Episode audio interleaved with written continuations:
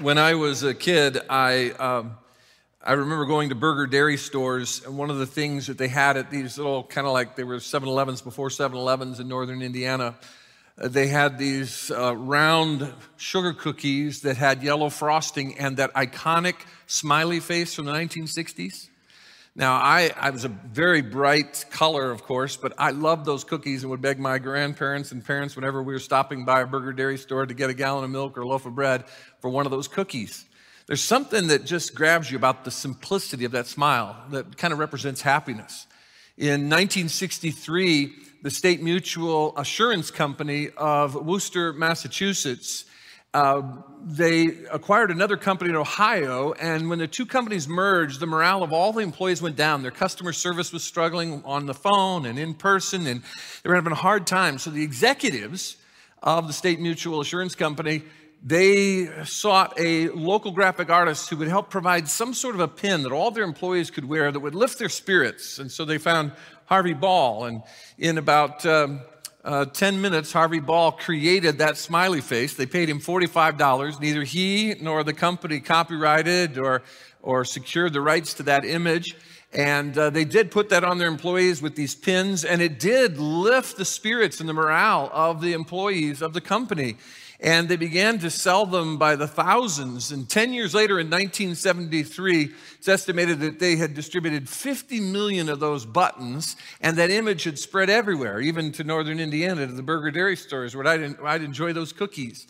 But that image is something very simple that says a lot about happiness. And it's become kind of the emblem or the symbol for happiness in our world.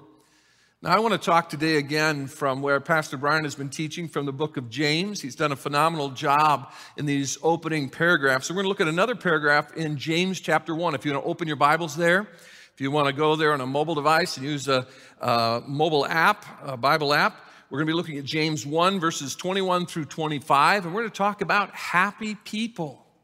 Happy people. Now, in our world, there's a lot of turmoil, there's a lot of noise, there's a lot of discontentedness. But we as Christians, followers of Jesus Christ, should be people who have great satisfaction, joy, and happiness in life. We should be happy people no matter what's going on in the world around us. We'll look at these verses here in James chapter 1. Let's begin with verse 21. James chapter 1. Therefore, get rid of all moral filth and the evil that is so prevalent, and humbly accept the word planted in you, which can save you. Do not merely listen to the word and so deceive yourselves. Do what it says. Anyone who listens to the word but does not do what it says is like someone who looks at his face in a mirror and after looking at himself goes away and immediately forgets what he looks like. But whoever looks intently into the perfect law gives freedom, which is the word of God, and continues in it, not forgetting what they have heard, but doing it they will be blessed in what they do. They will be blessed in what they do. I want to just take that final phrase of that paragraph that's written by the half brother, earthly half brother of Jesus, James, who was the first pastor of the church of, Jerus- of Jerusalem. And I, I want us to understand that James is echoing in this use of blessed what Jesus echoed in the Sermon on the Mount by using the same original word, the same Greek word that we translate as blessed. James is echoing what Jesus did. Now, in verse 12, we came across this word blessed. It talked about how we are blessed when we endure trials and will receive the crown of life ultimately. And uh, Pastor Brian Howard pointed out that it's important for us we see that we're blessed to stop because this is how God is saying to us we can find satisfaction in life. So they will be blessed when they do, when they do what is said in these earlier verses. Now, I want to talk about happy people. And I know that in Christianity, sometimes we say, you know, what we're really going for is joy, not happiness, because happiness is, is based on your circumstances and joy is rooted in your relationship with Christ. And I understand that distinction. But this word blessed is a much more overarching word that speaks of a simple but profound happiness and satisfaction. And I love how this relationship between joy and the wrong kind of happiness and this basic happiness we're to have as God's children is defined and described in a book by Randy Alcorn called Happiness. Happiness. It's quite a theological look at what it means to have our joy, our happiness in the Lord, and how this word blessed is not a bad word, and the word happiness is not a bad word. God wants us to be happy people. And James tells us one of the significant ways in which we enjoy the happiness God wants for us as his followers. I want us to see in James 1 uh, uh, 21 to 25 today a couple of things. First, that happy people are serious people when it comes to how they live their lives. Happy people are not just floating along, denying the realities of the world, the tensions in our country, denying the, the, the moral drift of our nation. It's, it, they're not just silly people, frivolous people. Happy people are serious people when it comes to how they live their lives. Secondly, happy people reject the lie that says living life our way is more satisfying than living life God's way. They reject the lie that says living however I want to live, according to my views, my truth, living it out how I think, that's where deep satisfaction, joy, and contentment in life is. That's fulfillment. That's a lie. You know where that lie started? It started in the Garden of Eden. God created Adam and Eve, gave them the beautiful garden, let them enjoy everything in it. There was one tree, he said, Don't eat of that tree. Everything else you can enjoy. Don't eat of that tree. You'll know death because in eating that, you'll disobey me. He gave them a choice. Satan came along and he said, God's holding back on you. He's keeping back from you his very best. And that tree he says you shouldn't eat from, that tree is really going to make you satisfied. That tree is going to make you like God. And that's what you really need. So they bought the lie that living their lives the way they wanted to live them, according to what Satan had tempted them with, would bring them more satisfaction than living life the way God told them to live it and intended them to live it. And that lie continues today. Whether it has to do with lust or greed or pride, the roots of sin in our world, we buy into that lie and believe that this will bring us satis- greater satisfaction, whatever it is, more than living the way the God who designed us and knows what will bring us joy has for us. Happy people reject the lie that says living life our way is more satisfying than living life God's way. And then I want us just to take a moment here to understand what James is saying in this paragraph about how we live our lives in relationship to God. Happy people, there are two things that are true of them. The first is this happy people are serious about their own sin. Happy people are serious about their own sin. Notice what I said their own sin.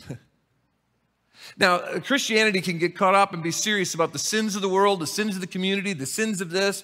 We have political views, we get engaged, and we say, these are the problems, and we're pointing it out. And then, constantly, time after time, we discover that a lot of the people who are standing up for morality, even in the name of Jesus, haven't been taking care of their own lives and watching out what's creeping into their own lives. Happy people are serious about their own sin, not the person down the row from them, not the other individual. Notice the first part of verse 21. Verse 21 says, Therefore, get rid of all moral filth and the evil that is so prevalent. It begins with therefore. So that tells us he's following up on something. What is he following up on? Well, as we heard last week, Brian taught from the verses prior to this, where we're told we're to be quick to listen, slow to anger, slow to speak. And then it said, because these things thwart the righteousness of God being developed in you. So there are things that stop us from growing and becoming like Jesus so that others can see the salt and light of us living and loving like Jesus in the world. There are things that can interrupt what God wants for us in our spiritual growth. And so he says, therefore, you got to get rid of all moral filth and evil that is so prevalent. The concept here of get rid of is, is the idea of taking clothes off, old dirty clothes off, and putting them down. Uh, Paul uses this word in writing to the Colossians and to the Ephesians, to those groups of people and the churches in their cities. He says, You're to put off the old man, the sin and the evil, and you're to put on the righteousness of Christ. And so James is saying if we want to pursue what God has for us in his righteousness, if we really want to live and love like Jesus, we've got to put these things off. And by the way, this is a, a tense that's used. It has the idea of put it off with no intention of putting it on again. You get rid of it, you remove it. And then notice he says, all moral filth and the evil that is so prevalent. Now, moral filth, the word for moral filth in the original is only used here in James 1:21. It has the idea of just a speck of dirt getting in and contaminating something. So it's the smallest of things that can contaminate our lives. We're to put off those things. Then he says, and the evil that is so prevalent. Now, this is a much broader category. It's, it's really just painting a broad brush of any wickedness and evil. I love the original word here in Greek. It's the word kakos. He's saying you get rid of little specks and then you get rid of all the caca. You get rid of it. Remove it from your life. And so he's, he's trying to make us understand that the evil in our world is very prevalent and it can very easily sneak into your own life. We've got to get rid of it. We've got to get serious about our own sin. Well, how do we do that? Step number one is you got to see sin as sin. You got to see sin as sin. More and more today, what God calls sin, we call good. I loved how Brian made that distinction a few weeks ago when he talked about the world of flesh and the devil and how they try to redefine sin in our lives when we're tempted. We've got to see sin as sin. Often we determine our sin by uh, comparing ourselves to the world. Well, we're not making headlines like this, and we're not like these people, and so we're not that bad. Or we even compare ourselves to each other, and the standard is, well, I don't have that kind of greed in my life like that person in my small group, or I don't wrestle with lust like that person does, so I'm pretty good. The Apostle Paul warned the Corinthian church in 2 Corinthians 10 12 that when we compare ourselves among ourselves and compare ourselves by ourselves, we're foolish, we're not wise. We got to see sin as sin. John writes in his first letter about how we, as the followers of Christ, in John 1 6 and 7, he says, We're to be walking in the light as he is in the light. And that when we step into the darkness, we've got to acknowledge that we have stepped into sin and darkness, or we're deceiving ourselves. Then he goes on to say in verses 8 and 9 if we claim to be without sin, we deceive ourselves and the truth is not in us. If we say, no, no, I haven't really stepped into darkness, that's pretty good compared to those other people, and we redefine it, the truth is not in us. If we confess our sins, he is faithful and just to forgive us our sins and purify us from all unrighteousness. The word confess is not that we have to beg God. No, God continually forgives his children because of his faithfulness and his being just. What confess is, it means we agree with God. The word literally means to say the same thing as. So when I step in the darkness, I say, Yes, God, I agree with you. That is sin. I confess it to you. I name that as sin. We have to see sin as sin if we're going to get serious about our own sin. The Holy Spirit that God has placed in us is there to convict us of sin. He points out when our attitude is off. We say a word that's harsh to someone in our family. We, do, we just bend the rules a little or cheat a little on our taxes or in the business books or, or we pro, uh, project some arrogance and pride toward others. And the Holy Spirit says, It's not what you should be about. That doesn't represent Jesus well. That is sin. You stepped into the darkness. And when the Holy Spirit tells us that's sin, we need to agree with Him. That is sin, confess it, get rid of it, and move forward. The step, step one in getting serious about our sin is seeing sin as sin. Secondly, step two is removing any traces of sin. Removing any traces of sin whatsoever. Getting rid of them, he says. Get it out of your life. Leave no room for it whatsoever. Colossians 3 5 and 6, Paul said to the Colossian church, Put to death, therefore, whatever belongs to your earthly nature sexual immorality, impurity, lust, evil desires, and greed, which is idolatry. Because of these things, the wrath of God is coming. Put it off. Put it off. Most of us are familiar with the story of how God called Moses to lead the people of Israel out of captivity in Egypt to the promised land. They left in their great journey, and as they left, there'd been these 10 plagues. And, and, and God uh, said to Moses, Tell the Egyptians to give you all of their gold and jewelry as you leave. And after the plagues, they were willing to give all that to, to the Israelites, and they left. And then there was the Red Sea crossing. And two months after they left Egypt, they get to the base of Mount Sinai. And God is going to meet them there.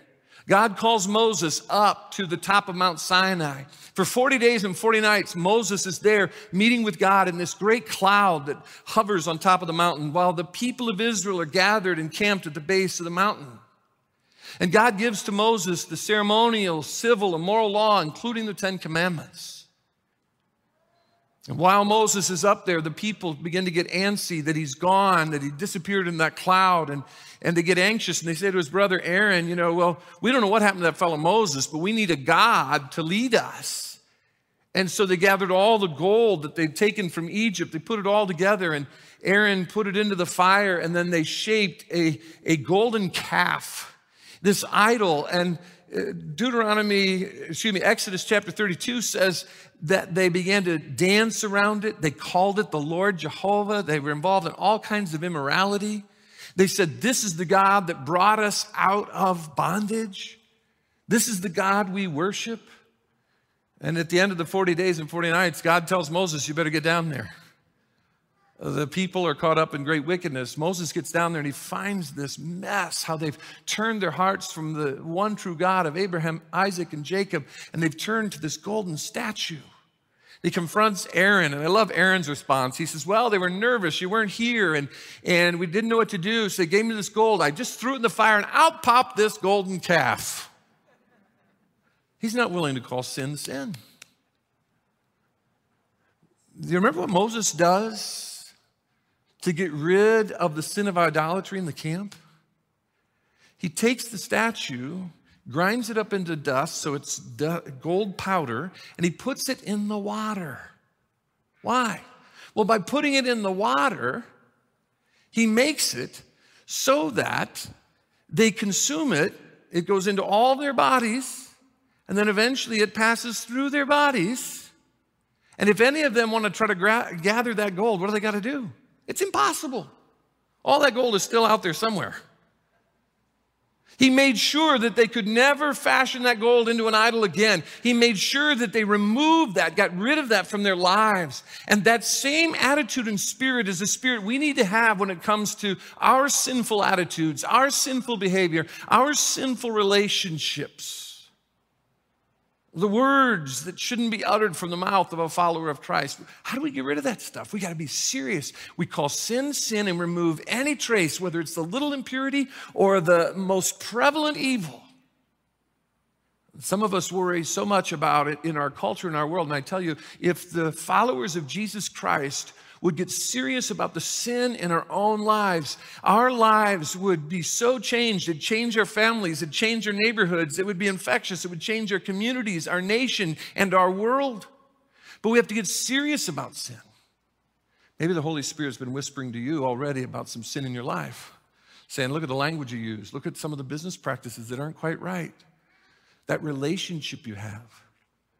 It's time to get rid of any trace of that sin, like Moses did in destroying that idol and having them drink the gold dust in the water. Maybe you need to right now text that person that you've got a relationship with that's inappropriate and wrong and immoral and just say, it's over. Maybe you need to sit down and, and admit to yourself and admit to others that you're struggling with that addiction, that you need help. Maybe you need to determine now that you're not going to use those words anymore and find someone to hold you accountable. Maybe you need to make sure you're in a, in a, small group where you can be honest with people and ask them to help you in your journey. Maybe you're in places on the internet that you shouldn't be, and you need to get some software like something like Covenant Eyes or something where you can hold yourself accountable to others and, and, and make sure you're not wandering into places that are bringing pockets of impurity and even evil into your heart and life. One of the things that has to happen for us to be happy people is we have to take sin seriously. And you say, well, I'll, I'll, do that sometime. Maybe, maybe I'll work on that next week. Or I'm kind of busy. We'll work on that next month. I, our nation this weekend recognizes the impact of Martin Luther King Jr. The civil rights leader. I love this quote from Martin Luther King Jr. He said, The time is always right to do what is right. It's now. Don't wait for it to fit your calendar. Get serious about your own sin. That is core to being a happy person. Happy people are serious about their own sin. Secondly, happy people are serious about God's word. They're serious about the Bible. God's word is a living, God breathed book. It's different than any other book. The Holy Spirit takes the Word of God and works on our hearts to convict us of sin, but also to convince us of what is right. God reveals Himself and who He is in the pages of the Scriptures. Jesus Christ, the living Word, the living reflection of who God is, our example of what it means to live and love in this world in a way that honors God. He reveals to us God, but the way we know who Jesus is is through the Scriptures. It's not me sitting around saying, well, this is what I think Jesus is, and you saying, no, this is what I think Jesus is. We go to God's Word. So, just as we need to take our own sin seriously, we need to take God's Word seriously. We need to take it seriously. There are three steps taking God's Word seriously. The first is found in the last half of verse 21. It's we've got to embrace it. We've got to embrace it. We receive it, we accept it, we, we hold on to it, we believe it, we take it in. We've got to embrace it. Notice the last part of verse 21. It says here, humbly accept the word planted in you, the word of God, which can save you. The word humbly uh, is used 12 times in the New Testament. Uh, the other 10 times are used outside the book of James, twice in the book of James. And the other 10 times it's translated into English uh, gentle or gentleness. In James' case, he's using it in the terms of being humble. But it speaks of a submissive, gentle, humble spirit where we say, okay, God, I want to hear from you. I want to know your perspective since you designed me and you know what will be fulfilling for me. Since you are not only my creator, but my redeemer, I want my life to be in alignment with you. And you receive the word of God humbly. And it is the word of God that brings us the gospel. I didn't wake up one day and read John 3:16 in the clouds. Someone opened the Word of God and shared with me. My, my parents shared the Word of God with me early on. I heard the hope of the gospel early on as a child. I had other people in, in my local church, just like our children's ministry uh, staff and volunteers here, open the Word of God for kids. Ephesians 1:13 says, "You were included in Christ when you heard the message of truth, the gospel of your salvation." What's the gospel of our salvation? Well, that's some bad news. We're all sinners before God and need a Savior, and we can't save ourselves no matter how good or how religious we get.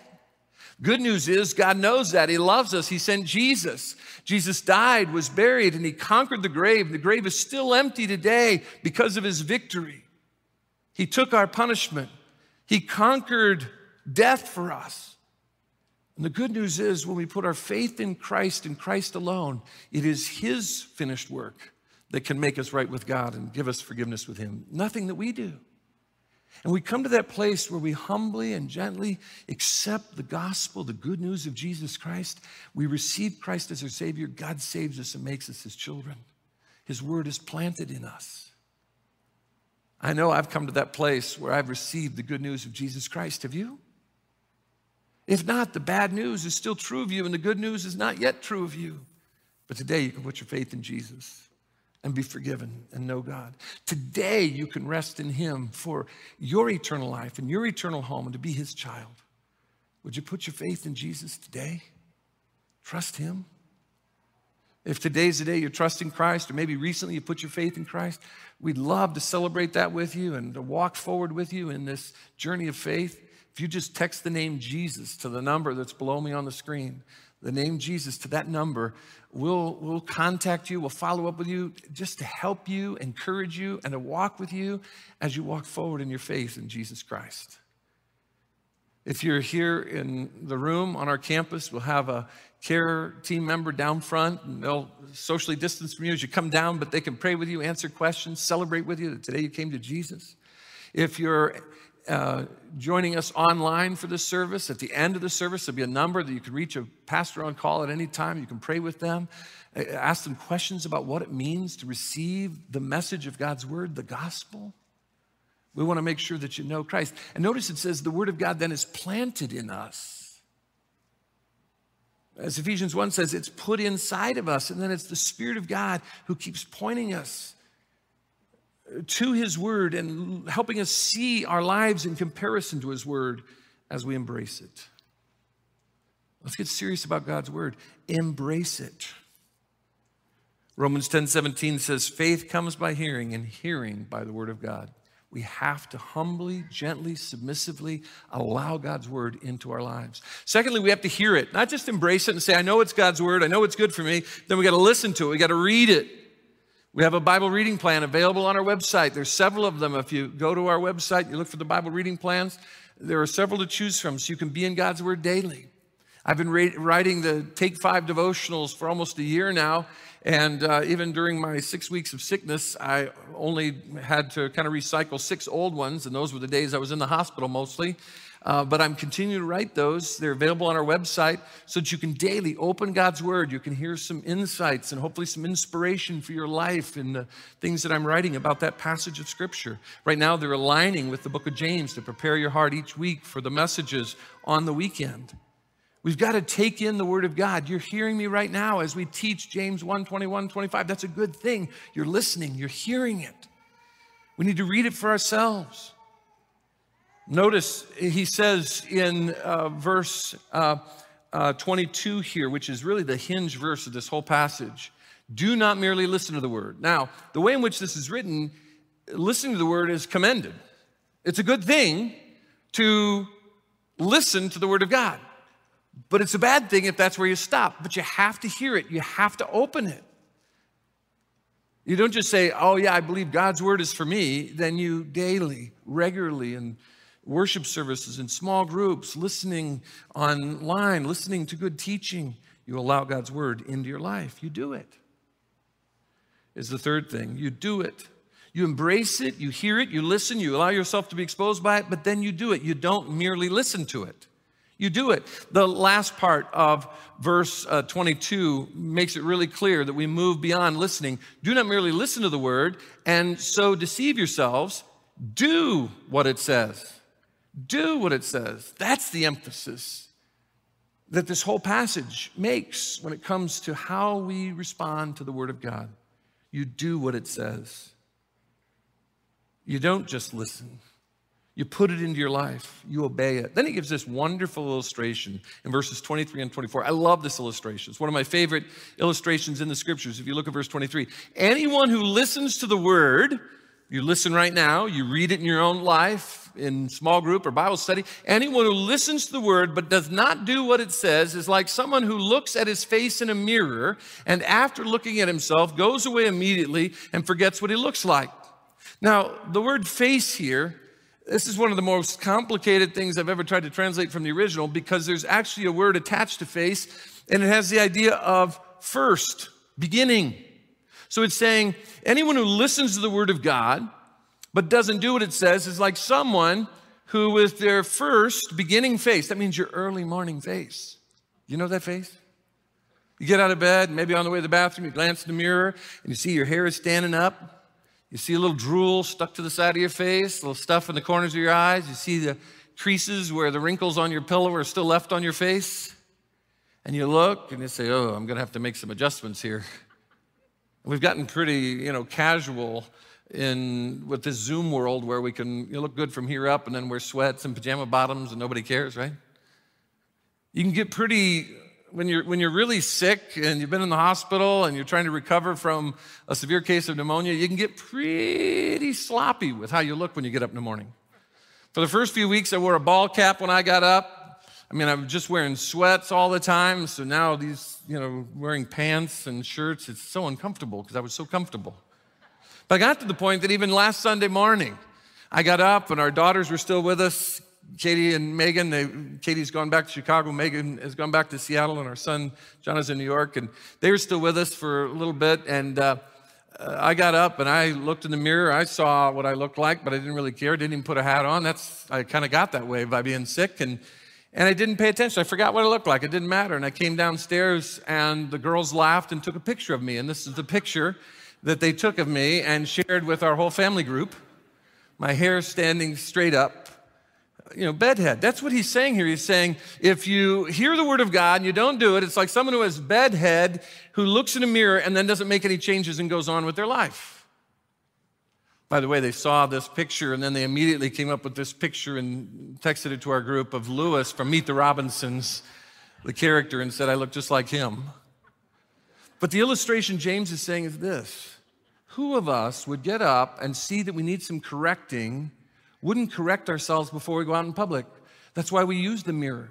And the Word of God is the mirror in which we see the image of Christ. And as we are in God's Word and we see who Christ is, then we see where our attitude is out of place. And the Holy Spirit says, There's a word you shouldn't be using. There's an attitude you had yesterday. There's a behavior pattern that is not appropriate for a follower of Christ. There's a relationship that is just wrong. The Holy Spirit takes the Word of God as we are in it, as we embrace it, hear it, listen to it, then we're to do it put it into action. Verse 25, but whoever looks intently into the perfect law that gives freedom. Now, what is the perfect law that gives freedom? It's the Bible.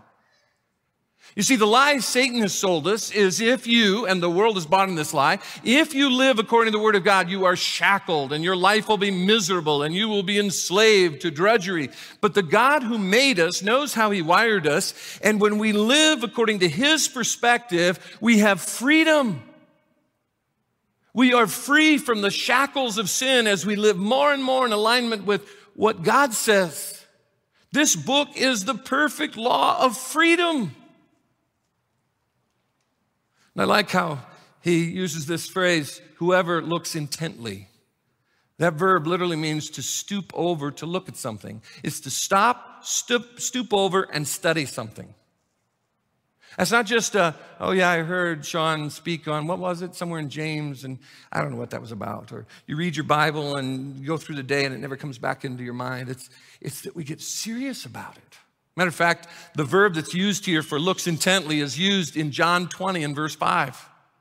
John 20 and verse 5, it's the place where the women have come to the disciples and said, Hey, the tomb is empty. We saw Jesus. He is risen. And you remember in John 20, Peter and John race each other to the tomb. John gets there first, and it says that he looks into the tomb. It says he stooped over, John 20 and verse 5, and he looked in and studied the tomb. What's he studying? He wants to know are there drag marks where somebody dragged out the body? Uh, uh, did the ladies miss something? Where, where, were, the, where were the things that were covering the body? What, what, what's going on here? How was the stone rolled away? He's studying everything. And he says, You can be like someone who gets up, glances in the mirror, sees what needs to change in your life. The Holy Spirit shows you what needs to change, and you go on. But that's a problem. You want real happiness? You get serious about God's word, what God's word says. You embrace it, you hear it, and then you do it. You look intently. You want to say, What does God have to say about how I live my life, my relationships, how I live in this world? I told you that verse 22 is really the hinge verse to this passage. We'll look at verse 22 again. Do not merely listen to the word, right? And so deceive yourself. See, if you just listen to the Bible, you know what it says, but you don't do what it says, you deceive yourself. You buy the same old lie, and it didn't even take Satan to deceive you. You buy into the same old lie that how you live your life will satisfy you more than living your life the way God wants you to live your life. You want satisfaction? You want fulfillment in life? Stop chasing it in all the things of this world. Get serious about the sin in your own life. Get serious about God's word and living it out in your life as his child. Do what it says. When you believe your way of living life is better than God's way of living life, you deceive yourself and rob yourself of the happiness God wants for you. Are you deceiving yourself and robbing yourself of the happiness God wants for you? The only way to be content, satisfied, fulfilled, happy in life is by embracing, hearing, and doing what God says in His Word. You want to be satisfied, fulfilled, and happy? then you get serious about embracing, listening to, and doing what God says in His Word. One of the saddest things I ever hear from family members or friends or folks in the congregation, colleagues in ministry, is when someone says, I know what the Bible says, but. A lot of people said that to me in the lobby over the years. People made appointments. They tell me what's going on in their life, and they'll start the whole counseling session they've come for by saying, Pastor, I want you to know I know what the Bible says, but. And then they expect me to somehow counsel them into, okay, whatever you want to do is fine. Do me a favor, don't say that phrase to me, Pastor, I know what the Bible says, but. Think about what we're saying as God's children. I know what God says in His Word, but and I can tell you what that but leads to it leads to misery. You say, oh, but there was this fleeting excitement, there was this thrill. It fades. It fades. We live in a time where if we, if we, were to, we were to orient our satisfaction and fulfillment to the circumstances that are going on, if you look at the politics, if you look at our world, you look at all the ways we've wrestled with COVID, all this different stuff, you can be overwhelmed and crushed. But we can be happy people in the midst of this with a simple, succinct, but profound happiness far beyond a yellow sugar cookie, a yellow smiley face. When we get serious about living our lives God's way. And happy people who are serious about living life God's way are serious about their own sin.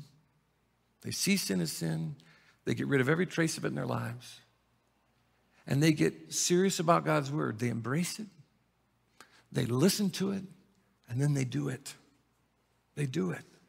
For some of you, this, this putting off the, the sinful self and putting on the righteousness of Christ so the world can see Jesus in us, you understand that this is that spiritual journey. This is spiritual growth. This is theologically sanctification, where we are further set apart from our sin and more set apart unto our God in his righteousness. Sometimes this journey is three steps forward, two steps back, three steps forward, two steps back, but it's moving forward. And maybe you've gotten stagnant in dealing with your own sin. Maybe you've gotten kind of bored with or stagnant when it comes to walking in obedience to God's word. You just today need to leave here saying, you know what? I'm going to get serious about the sin in my life, and I'm going to get serious about what God says to me in His word. And you need to begin to do it. Listen to the Spirit of God. and Let Him take the Word of God and transform your life from the inside out. It's taking those steps forward. Some people say to me, Oh, well, I've tried before, or Boy, I, it'll take me years to be this way or that way. Take the next step, keep moving in the right direction. If you want satisfaction, happiness, joy, fulfillment in life that God has for you as His child, you want to be a happy person. You got to get serious about your own sin and serious about God's word. I like how Martin Luther King Jr. talked about how we just keep pressing forward. And I think it has a spiritual application as much as any application. If you can't fly, then run. If you can't run, then walk. If you can't walk, then crawl. But by all means, keep moving. Keep getting rid of the sin in your life and keep embracing what God has to say to you and how you live your life. That's where happiness comes from. That's where the deepest of joy will come from. Are you a happy person? Are you a happy person? Or are you believing the lie that you can live the way you want to live, have the attitude, the relationships, the behaviors, the thoughts that you want to have as a child of God, and you think that that can be satisfying? It can't. Life is only satisfying when we live it the way the God who created us and redeemed us intends for us to live it. That's how we can experience the deepest happiness mankind can ever know. Would you pray with me, please? Father, we thank you for the clarity in James 1 21 to 25, and how we need to be serious about seeing life the way you see it, naming our sin when it's sin, and letting the Spirit of God speak to us when we're wrong, letting, us, letting Him convince us of continuing the things we're doing right. Father, may we understand that your word is that mirror, and we need to look in and make the adjustments according to who you are and who your son is in, as he's revealed in, his, in your word. Father, we, we pray that you would help us to be the people in this world that make a difference. Not socially or economically or politically or any other way, but may we be the people who are salt in life because we are the happy people who live in alignment with our God. And may people be able to see Jesus in us as we seek to live and love like him. Father, we pray for our nation, even as we recognize the advancements by a leader like Martin Luther King Jr., we know there's much more for us to see every person made in the image of God. I pray that you would work that in our hearts and lives and show us places where we don't hold that standard high in our own minds and thoughts and behaviors.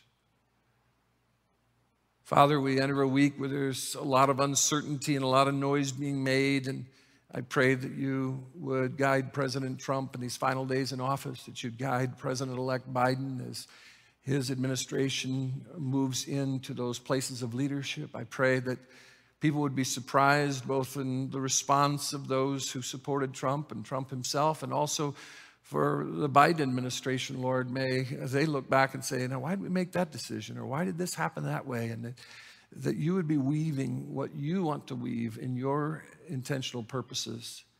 And may we, as your people, not get bent out of shape if this or that doesn't go the way we anticipate or think it should. Even, Lord, help us to understand that we've got to deal with the sin in our own lives and how we're obeying the word of God, that that will make a greater and longer impact than anything else we can do this week. May we be happy people, not approving everything that goes on in the world, but people who bring the hope of Christ to others. We pray in Jesus' name. Amen. Amen.